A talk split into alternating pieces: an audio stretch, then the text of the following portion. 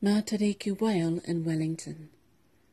The fireworks display for Matariki, the name of the stars also known as Pleiades, which arises in midwinter and heralds in the Māori New Year, has been cancelled tonight due to a right southern whale that has taken up residence in Wellington Harbour.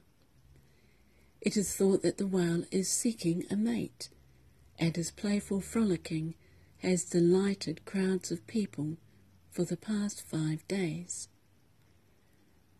Organisers were concerned that the fireworks could upset the whale, but marine experts have said that the noise from the fireworks would be muted underwater, and the arrival of boats for the event was of greater concern. The locals are more than happy to postpone the fireworks for Matariki in favour of the whale. I should think so too. Poor Romeo has travelled a long way in from way out yonder to reach the city, and all for love. Obviously, that old saying that there's plenty of fish in the sea doesn't apply to whales. Let's hope he gets lucky.